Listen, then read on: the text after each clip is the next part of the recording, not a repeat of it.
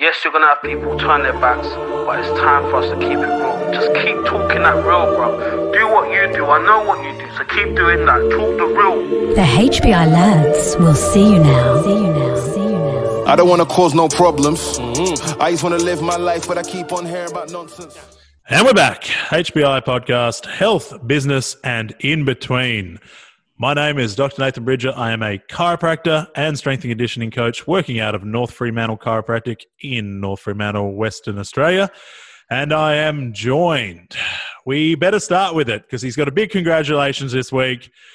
Our physiotherapist extraordinaire, Mr. Ben Humphries, is off the markets, ladies and gentlemen. And with that haircut, I guess you're just setting expectations low so that things can only get better. Is that right, my friend? Mate, that is correct. Thank you. And what Aussie battler doesn't like the good underdog story? Like, I've had even Rilan come in today, right? He's like, look, I'm gonna be honest with you, bro. I had a few girl clients come in this week and said, oh, no wonder why Ben put a ring on that. He's punching so hard. I'm just he is. Mate, you are you're playing in the juniors and you're swinging up in the professionals there, mate. That's right. That's how I'm showing the boys out. It's done. Even the fucking underdogs can do it. Anyway, it's the classic case of under promise and over deliver. No, that's the motto to live by, right? And our third man seems like if you're watching the video podcast, he's on the tropical beach, just hanging out. He's reminiscing of a time pre-COVID before they shut Victoria back down. But the My Body Clinic, we're in another 6 weeks of lockdown, so it's all right. Biotherapist extraordinaire, Mina Garas. How is home life, my friend? Look, it's good. It gives us time to do the things we need to do. But, look, just coming back from second round of where we've been, so at least that way we're better prepared. We know what we need to do, and I guess the stress levels are a lot lower. But, look, it is what it is. We need to, get everything under wraps. So we'll be right. We'll be fine. That's it. Or you just moved to Western Australia like I did. It's lovely and sunny. Can't even go there yet. Mate, you're not welcome. You're just not welcome. Maybe Nathan predicted all of this. I was just saying today, I got out just in time. I managed to not only move state and set up a business, but I managed to go on an international trip and get back. And just 2 weeks before COVID was a real thing for us all. This bloke's a time traveller. Mate, I saw into the future. If only I saw the $80 million lotto numbers last night, I would have been sweet. But Mina did. Mate, is he the one? Someone in Victoria won $80 million last night. Someone's sole winner. Victoria? $80 million. One of you probably deserve it, but it probably won't be the person who won it. But we have a real on-topic topic today. I'm really happy with this one.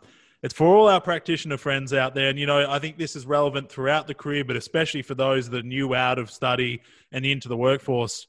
And it's, are you testing enough or are you testing too much?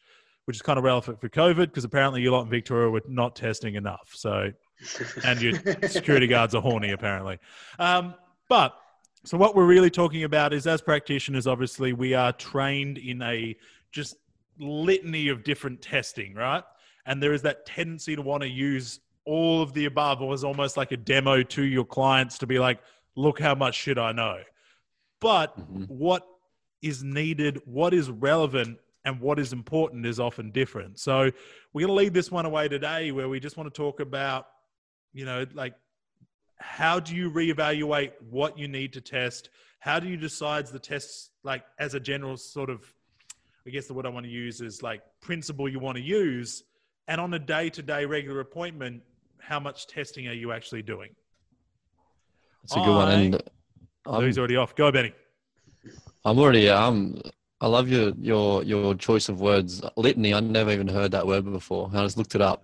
A tedious recital, repetitive series. Mate, you're smart. I'll give you that.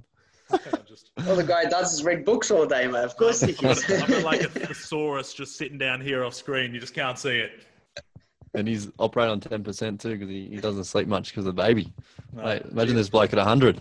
Right. I'll just be, mate, you won't even see my mouth move. It'll just be all telepathy. But go for it, Benny. Let's talk. I'm going to let you lead it in. Because, I can't speak for Mina because I obviously haven't gone through Myo, but I think physio and chiro have a lot of similarities in terms of orthopedic testing and stuff like that. know when I came out, I reckon just for the shoulder, I knew like 70 orthopedic tests. Mm. And, you know, your first shoulder patient, you come in, you probably spent an hour and a half just being like, oh, look at this, look at that, look at that. At the end of the day, if anything, it just pissed their shoulder off more, right? Yeah, like, that's... I was just sore after that. Yeah. No wonder why, because you just jammed it so many different times. All right. No, you're absolutely right there. And it's necessary, right? When you're learning, I wouldn't say everything that we learn in university is necessary to our current practice, that's for sure, because, you know, we learn more on a generic sort of level to make sure you're safe. But you're right, Nate, like, and what made it even more confusing was the surnames. You know, the man or woman who created the test, yeah, then their surname was in the test. And you're like, look, I'm not sure who Hawkins Kennedy is, but yeah, this is the test that goes with the name. And like, I guess you get a bit lost in translation because you end up with all these orthopedic tests and all this data, but not necessarily all this like relevant information or useful information. Yeah, man. And that's bang on, right? Like, you get to that point where you realize, like, you're evaluating someone and you've done all these tests. And, you know, there is, before anyone points it out, yes, a lot of these tests have now been, you know, research has shown them to be pointless. And the ones that have been shown to be good are usually good because you got like 4 or 5 positives. So, you know, it just kept narrowing the barrier to entry to it being right. But I think one of the biggest things, like if we had an overarching principle of the testing you do on a client, it's that does the result of this test influence the treatment you're going to do? And at future, will you retest it and look for a different result? Yeah, 100%. So I think as you get better at anything, right, you end up refining your skills and you end up working out what works, what doesn't work. And that's part of critical thinking, reflection, all that sort of stuff. So when, like, what I really teach with Rilan a lot, and as you guys know, Rilan is a physio, works with me, is if you don't understand the basics and the fundamentals and the mechanical properties of each structure and function, you can have all these rope-learned tests, but the clinical relevance is next to none. You end up being very good at collecting data, but can you analyze the data and can you analyze it in real time while the person's in front of you, while you're under stress, under, you know, whatever it may be, under decision. Yeah, time constraints. The person's got expectations. They're in pain. Like, do I keep testing and keep flaring this shoulder up, for example, and potentially risk the person not coming back? Or should I just, you know, narrow it down to 3 differentials. I know the treatment will work, and then have a think about it a little bit more between this appointment and the next future appointment with the person. Yeah. So I find it's just a matter of refining your skills and making sure what you're doing is purposeful and you've got some sort of strategy and tactics while you're running your consult. And that goes for every profession, right? And that's an interesting point, Benny, because as like, obviously, you're a chiro physio, different level of diagnostic testing. But when you look at it from a remedial myo perspective, it's not enough testing, right? And then you jump straight into the treatment and you end up doing more damage than good. So the kind of message that I send to my guys is you don't have to spend half an hour testing. But like you said, understand your basic testing. With myos, we look at 3 things, like active, passive, resisted, right? They're the main thing. And then you've got your main diagnostic testing. So it's about going for range, testing for strength, you know, understanding exactly where the client's pain is. And it's a lot of it's subjective. So based on what they say and when they come in, it's really kind of understanding what their interpretation of pain is and what's actually going on. Because if you just take it as just an objective perspective, like you need to make sure that you're getting the right answer. So that's why we have initial and review consultations, because we spend a bit more time with our clients testing and understanding exactly what we're treating. Because if you just go blindfolded, oh yeah, I know the treatment worked, sometimes you're going to do a lot more damage than I would. So it's like, where's the balance? Yeah, 100%, man. And like you said, like, and it's not like in most cases we're not likely to do any significant damage, but you're just likely to piss it more off and person stays in pain longer, which is the last thing you want, right? Like every practitioner's goal is to help the person in front of them. That is why we're in this. This is what we do. That is number one. No matter what your profession is, you're there to help that person.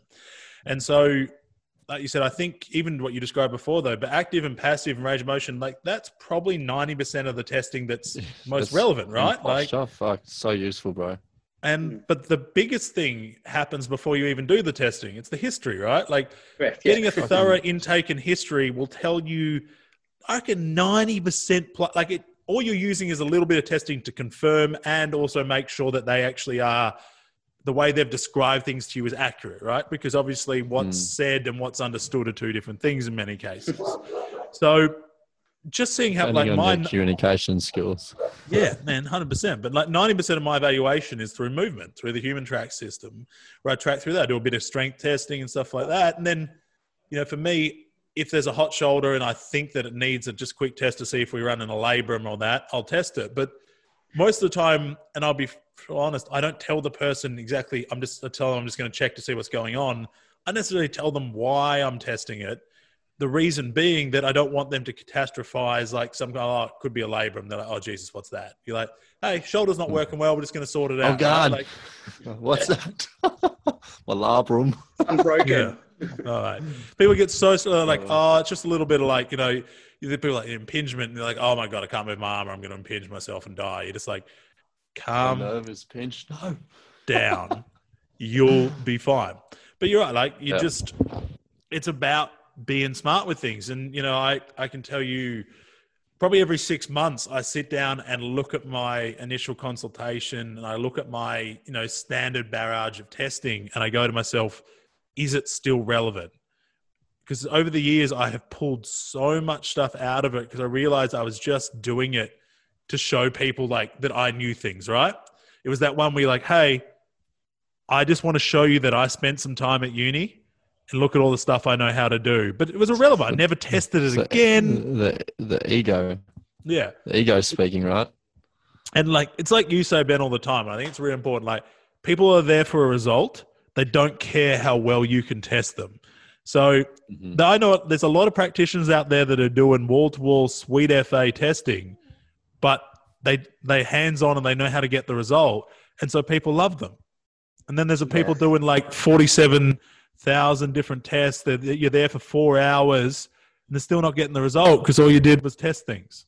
Yeah. And you actually feel worse than when you walked in because you've been aggravating so many fucking damn times. It's just like, that's where, you know, experience comes into it. And that's, it's not why I learned how to do all the manual therapy techniques, but a big thing for me learning off Mina how to do a lot of manual therapy techniques was because and I pride myself on being right and getting the diagnosis on point, but you don't have to exactly know all the time exactly what the problem is to actually make the person feel better. And that's as what you said, Mina, like when remedial or myotherapist, you may not test enough because, you know, the more testing you do, often, you know, it can narrow down the differential diagnosis. But you, at the end of the day, as Nate just said, the person is there to feel better.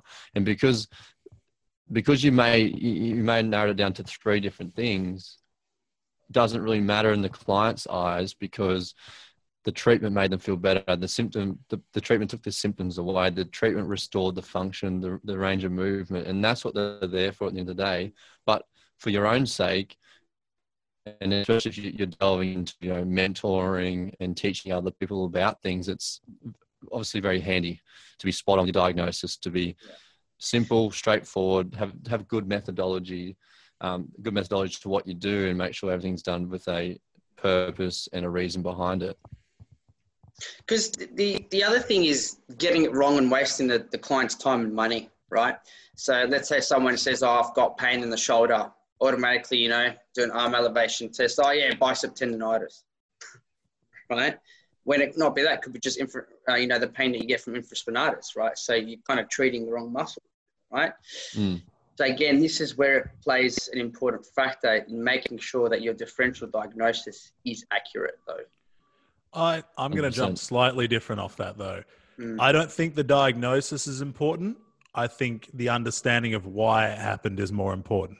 So too often in healthcare, people are focused on what tissue is injured and not enough on why the tissue is injured. Because you can have, in my opinion and my experience, the same issue in 10 different people, but the way each of their body demonstrates or has, you know, signaled to them there's a problem is different. So you can have issues with, you know, scapulothoracic control, cervicothoracic control, problems with shoulder movement, but you may get one person that demonstrates it through bicep tendinitis, one through labral issues, one through subacromial space syndromes, one through neck spasms, one through pain down the arm.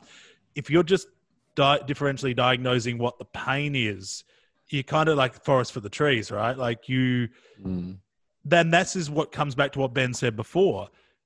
The getting an understanding of generally the main issues that are going to cause these things allows you to just start working and helping the person without actually needing to know the specific tissue. In a lot of cases isn't that important, because without, you know, higher level imaging, it's actually impossible to 100% ever confirm. And even then we have to talk the difference between function and structure. So if we can say, all right, I see the following things, it's most likely pain caused from X, Y, or Z structure. And the reason for that though, is because they're unable to do X, then we can initiate a treatment protocol, and we know within a very high certainty that we are going to be able to help them.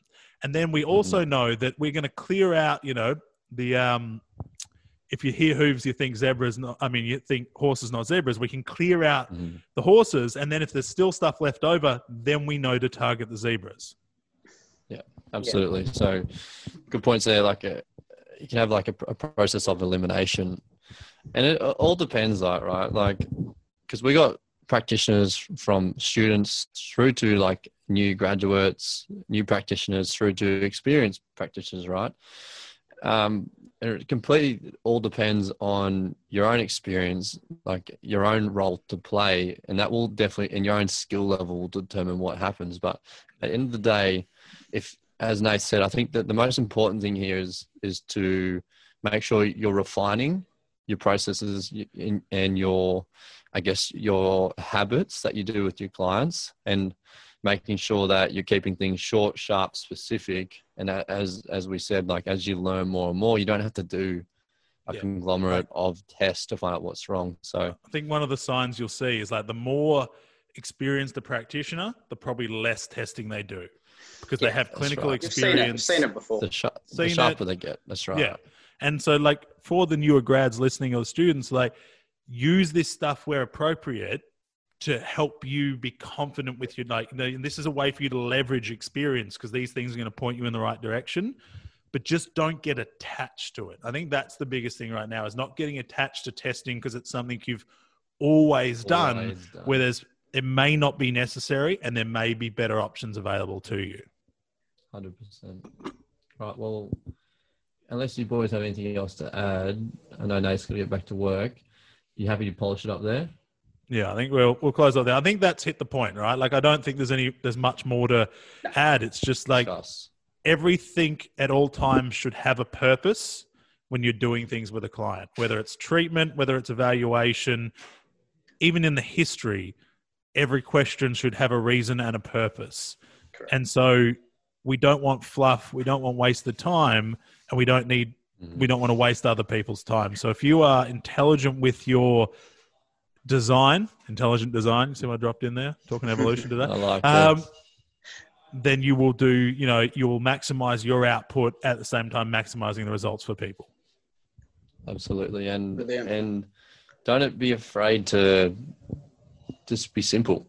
Yeah. Like, as I said, boys, posture, range of motion testing, some basic strength testing. Yeah. Mate, they'll cover most of the problems. Yeah, and then pretty quickly too. If you, yeah, it's easier and simpler than people think, and just don't overcomplicate it, because you just confuse the fuck out of yourself, and then if you're confused, your client's confused. So just keep it and simple. And it shows straight away. Yeah, absolutely. Keep it super stupid, 100%. Yeah. All right, team. Well, short, sharp, and I think big delivery this week. So as always, please, if you learned something today, grab a screenshot, tag us in, throw it up on the gram. We really do appreciate it. It helps us help more people. And when we help more people, they can help more people as well. And please, if you have the time, swing in and drop us a 5-star review on wherever you get your podcast from. Otherwise, it's on your bloody story. Yeah, the story's number one. Get it going. Yeah, all right. We appreciate you as always, and we will see you soon. Have an epic week. See you guys.